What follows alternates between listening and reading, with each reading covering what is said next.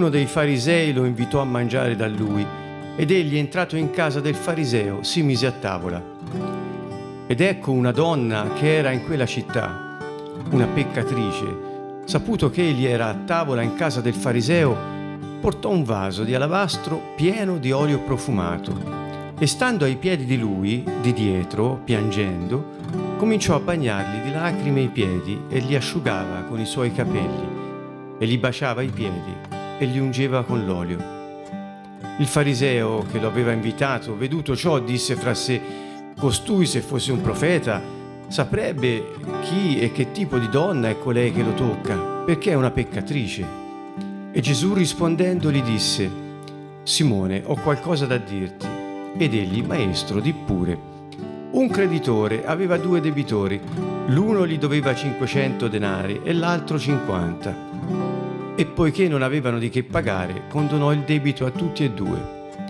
Chi di loro dunque lo amerà di più? Simone rispose, ritengo sia colui al quale ha condonato di più. Gesù gli disse, hai giudicato rettamente. E voltatosi verso la donna, disse a Simone, vedi questa donna? Io sono entrato in casa tua e tu non mi hai dato dell'acqua per i piedi, ma lei mi ha bagnato i piedi di lacrime e li ha asciugati con i suoi capelli. Non mi hai dato un bacio, ma lei da quando sono entrato non ha smesso di baciarmi i piedi. Tu non mi hai versato l'olio sul capo, ma lei mi ha cosparso di olio profumato i piedi. Perciò io ti dico, i suoi molti peccati le sono perdonati, perché ha molto amato ma colui a cui poco è perdonato, poco ama. Poi disse a lei, i tuoi peccati sono perdonati. Quelli che erano a tavola con lui cominciarono a dire in loro stessi, chi è costui che perdona anche i peccati? Ma egli disse alla donna, la tua fede ti ha salvata, vai in pace. Un caro saluto a tutti da Siena, Canto Nuovo. Eccoci ancora una volta insieme per commentare il glorioso Vangelo scritto da Luca, quella buona notizia del Regno dei Cieli che tanto ci fa eh, meravigliare degli attributi divini che esprime il Messia e delle virtù umane che al contempo eh, traspaiono dalla sua condotta per quell'alta moralità che lo contraddistingue. Ebbene, siamo eh, arrivati a un punto eh, dove c'è un, un, evento, un episodio molto importante, al mm, diciamo, al capitolo 7 del Vangelo scritto da Luca, dove Gesù entra in casa di uno dei farisei, che poi sappiamo chiamarsi Simone. Questo è uno dei tre episodi, eh, delle tre cene o dei tre pasti di, che Gesù prende con i farisei.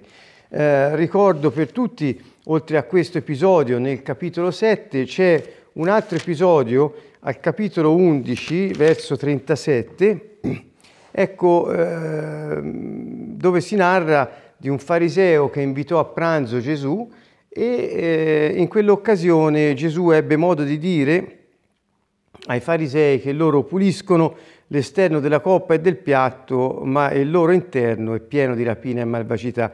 Ricorderete, questo è il verso 42 del, del capitolo 11, che disse guai a voi farisei perché pagate la decima della menta, della ruta e di ogni erba e trascurate la giustizia e l'amore di Dio.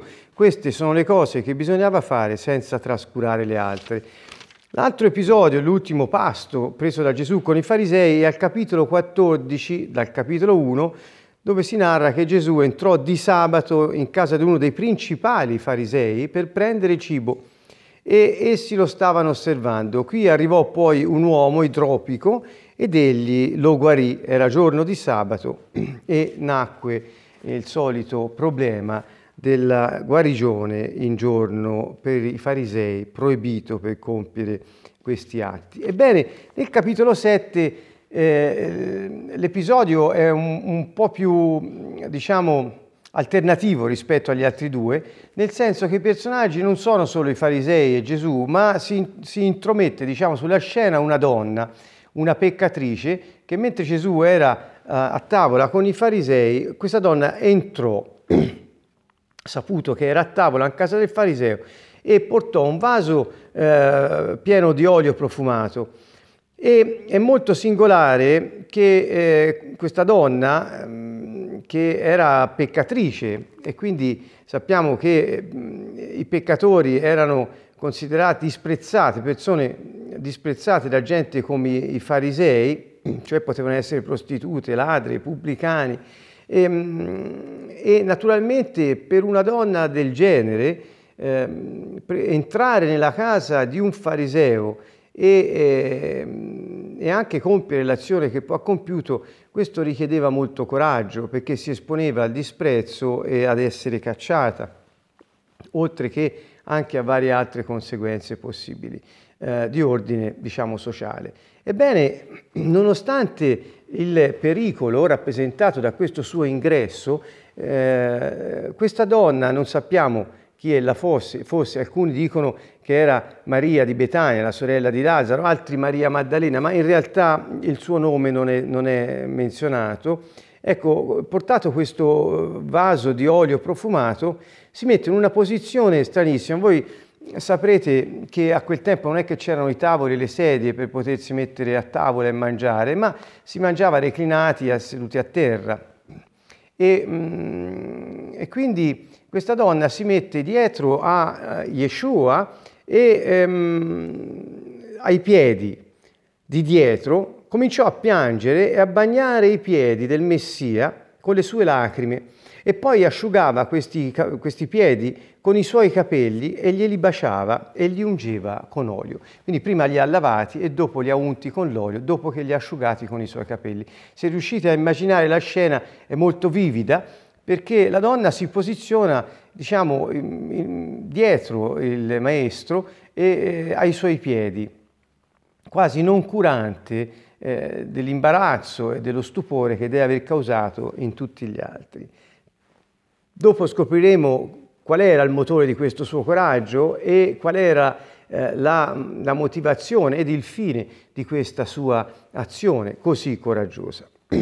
Fatto sta che ehm, mentre ella compiva questa azione, il fariseo, questo Simone che aveva invitato Yeshua, eh, vide questa donna che ungeva il Signore e cominciò a pensare tra sé alcune cose. Anzi disse fra sé, forse a bassa voce, se fosse costui un profeta saprebbe chi e che tipo di donna è colei che lo tocca, perché è una peccatrice.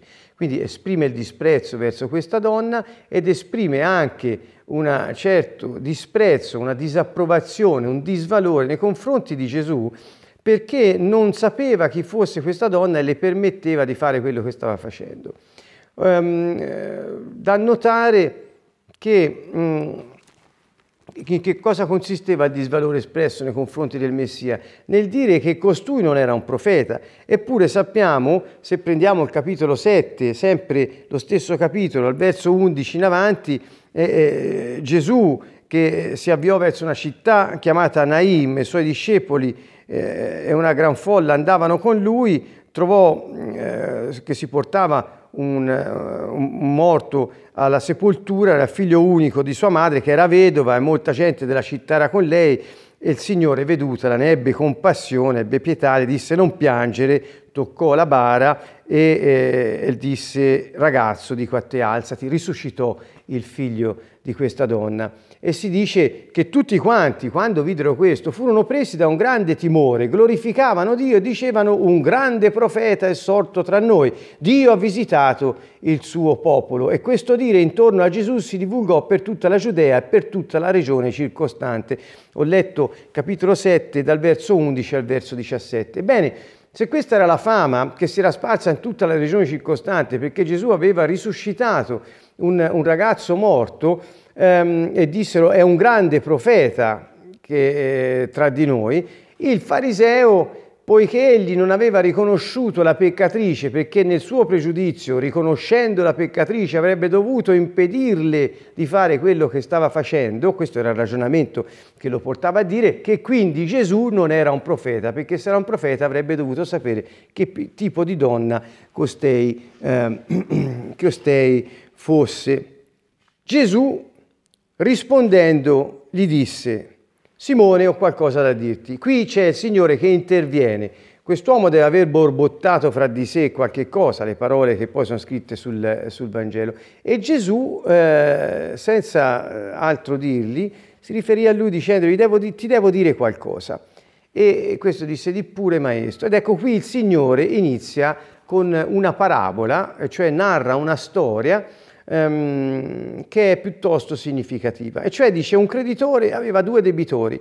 Naturalmente, nello stile tipico del Messia, le parabole che egli raccontava eh, comprendevano sempre o spesso appunto i personaggi che egli aveva davanti per renderli partecipi affinché riconoscendosi nei personaggi della storia narrata potessero far proprie anche tutte le circostanze ehm, eh, che venivano sottese alla storia che veniva raccontata.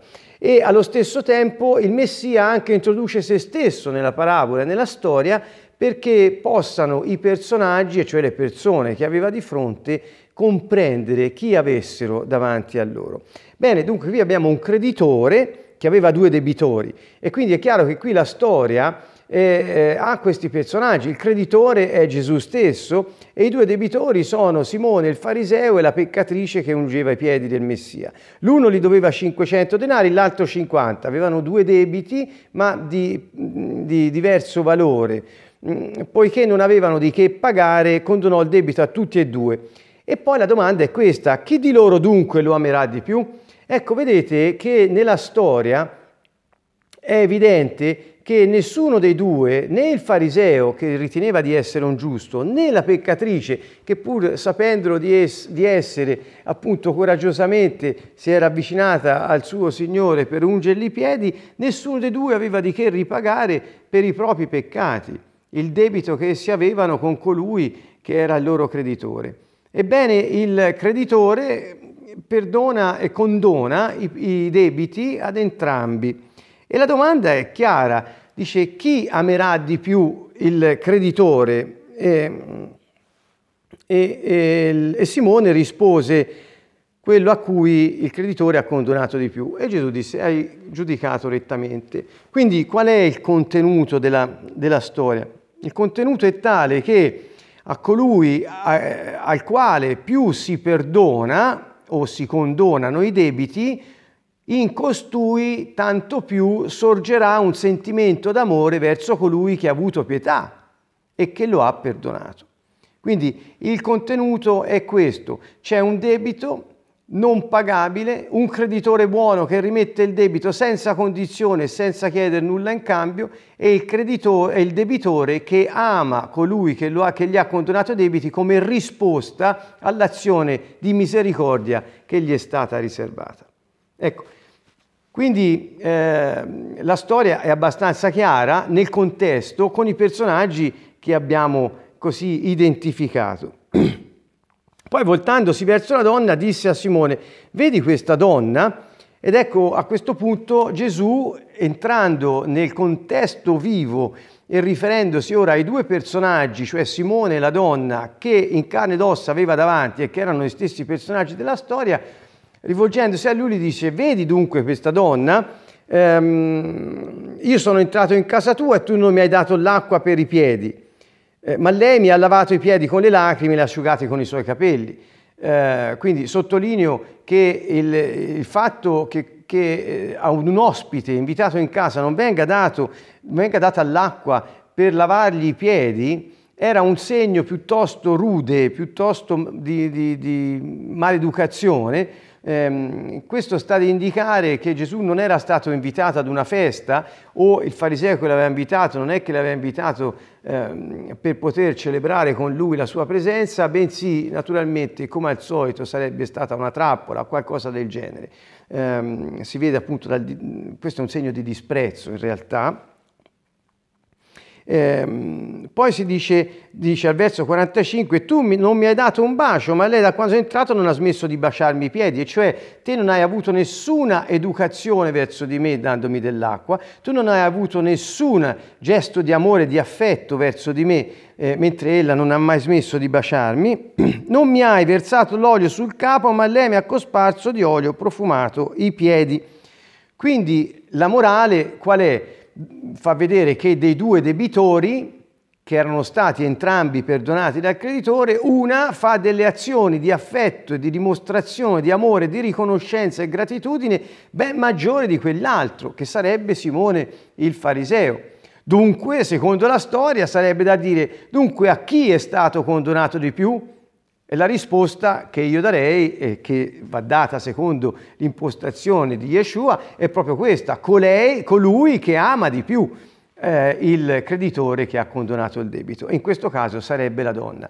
Quindi già da questo possiamo vedere il, il, il, la conclusione che Gesù dice, perciò ti dico, i suoi molti peccati le sono perdonati perché ha molto amato, ma colui a cui poco è perdonato, poco ama.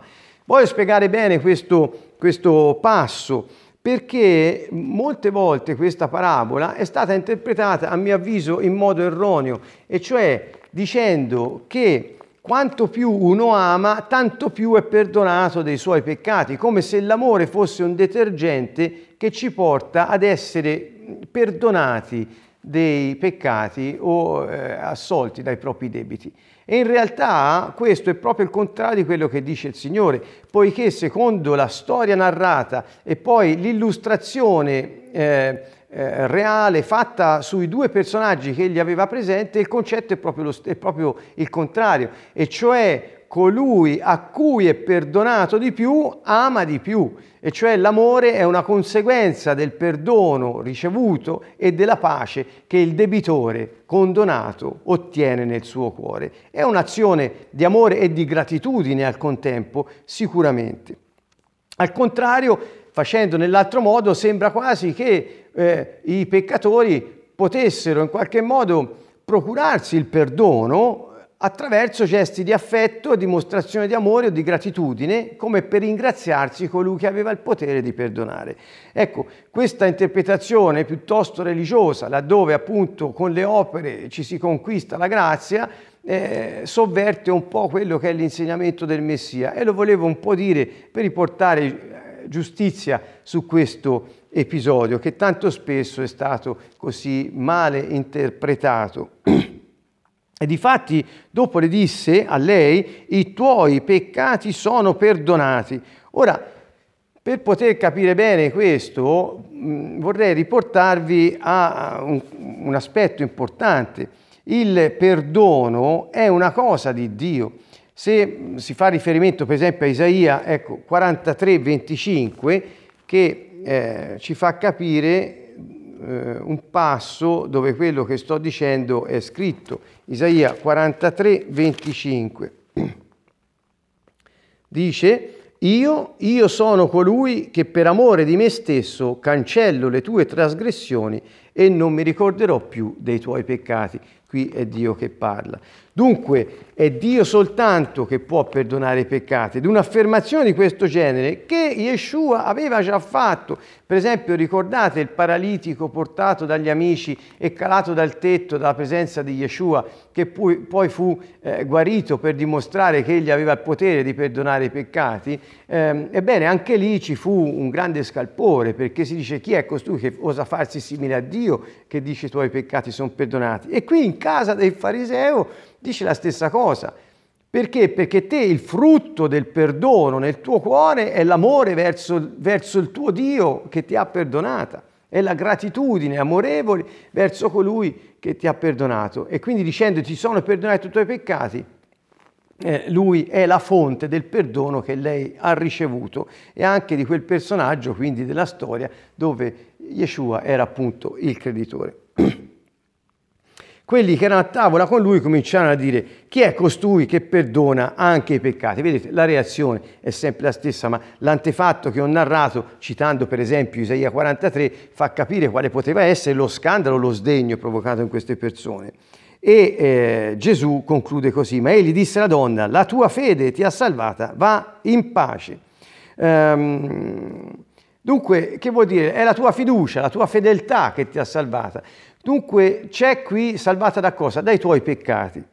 E poi come dice, va in pace. Dunque c'è qui una sequenza che Yeshua fa vedere chiaramente, e cioè è questa, la fede eh, per fede si ottiene il perdono e quindi la grazia di Dio in noi produce il perdono e la salvezza e questo produce la pace, dalla quale scaturisce l'amore e la gratitudine verso Dio che ci ha salvati per grazia attraverso la fede. Quindi questo è il, il, il, il viatico, questo è l'ordine, se vogliamo, attraverso il quale noi possiamo eh, approcciare eh, le, le situazioni concrete della vita e capire appunto che l'amore che alcune persone manifestano verso Dio e quell'affetto grato con il cuore pieno di gratitudine verso il Signore è il segno di un perdono preso a piene mani, di un perdono sentito che è frutto della grazia di Dio e della sua misericordia che ha trovato la fede in quel cuore e che l'ha accolto. Ehm, quindi il nostro, il nostro, se vogliamo dire, ehm, la nostra interpretazione, che non è, una, è, semplicemente una lettura oggettiva, direi scevra da retaggi e pregiudizi religiosi che spesso sovvertono anche le cose più chiare, perché pur essendo chiare, molte persone le leggono in un altro modo. Io con tanti ho parlato e questo episodio per loro voleva dire che chi più ama Dio più ottiene il perdono dei suoi peccati. Ecco, si arriva a, a tanto con i pregiudizi a sovvertire anche l'ordine più semplice, oggettivamente rilevabile delle cose che abbiamo sotto gli occhi. Quindi invito tutti quanti a leggere il Vangelo con la semplicità di un bambino, e cioè con quella semplicità che dice leggi quello che c'è scritto e non quello che ti hanno sempre detto che c'è scritto, affinché tu possa comprendere esattamente non tanto solo le parole scritte, ma il cuore di Dio, il cuore del Messia verso le persone. Da questo episodio traspare tutta la sua tenerezza, non solo con la donna, ma anche con Simone, per il quale prende tempo per poter spiegare qual è l'ordine divino della, della, nella, nella, vita e, e, e per poterlo avvicinare a sé attraverso un'illustrazione pratica che mettesse in luce il suo debito verso Dio e la sua possibilità di ottenere il perdono solo se avesse la fiducia e la fedeltà di quella donna potrebbe anche lui avere la pace dopo aver trovato la salvezza dai propri peccati. Dunque, riassumendo, i peccatori sono perdonati per la loro fede nel Signore, non per il loro amore. Chi è salvato, cioè perdonato, segue il Signore e lo serve nei suoi bisogni. Chi è perdonato ancora dirà poi, alla, vedete che in questa, in questa sequenza di, eh, di narrazione, se, se, voi prendete il capitolo 8 eh, dal verso 1 al verso 21, troverete altri due episodi, e cioè dove Gesù parla di una lampada eh, sul candeliere, dice che eh, nessuno mette una lampada e la copre, eh, ma la mette sul candeliere perché chi entra vede la luce e non c'è niente nascosto che non debba essere manifestato.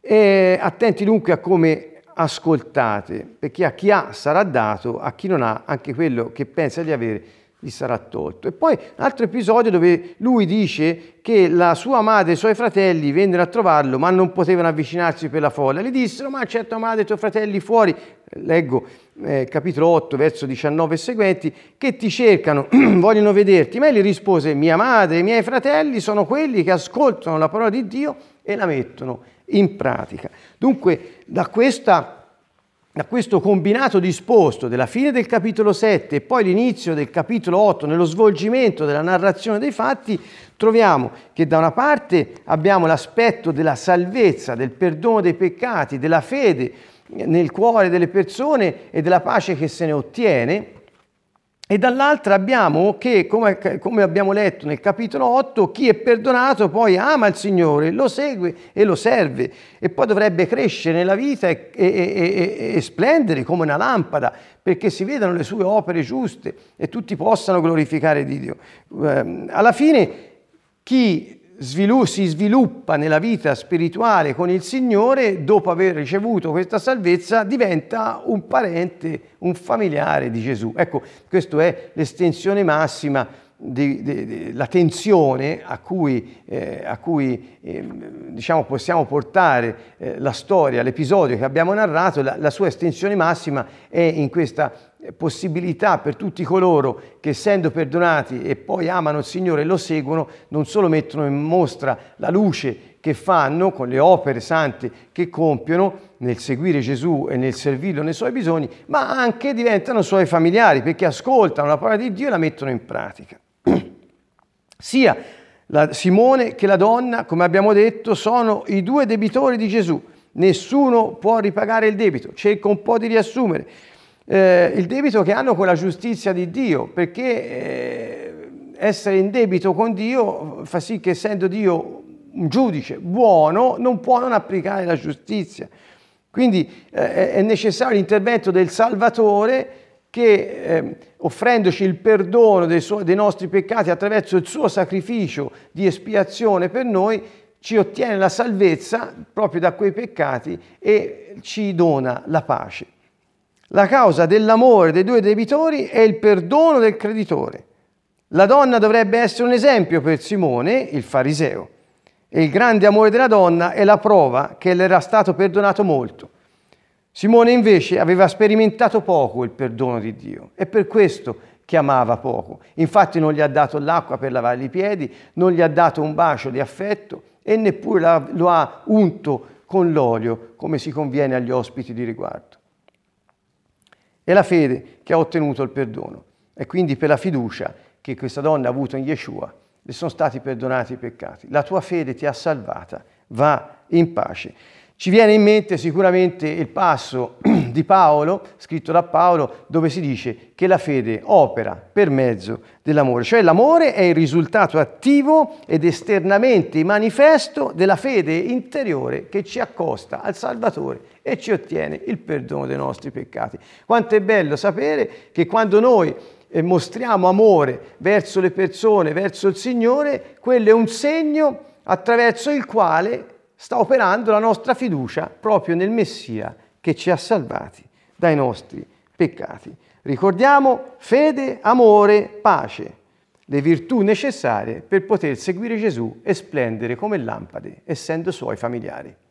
Con queste riflessioni salutiamo tutti con tanto affetto e vi rimandiamo alla prossima sessione sempre sul Vangelo scritto da Luca. Un caro saluto a tutti da Siena, Canto Nuovo.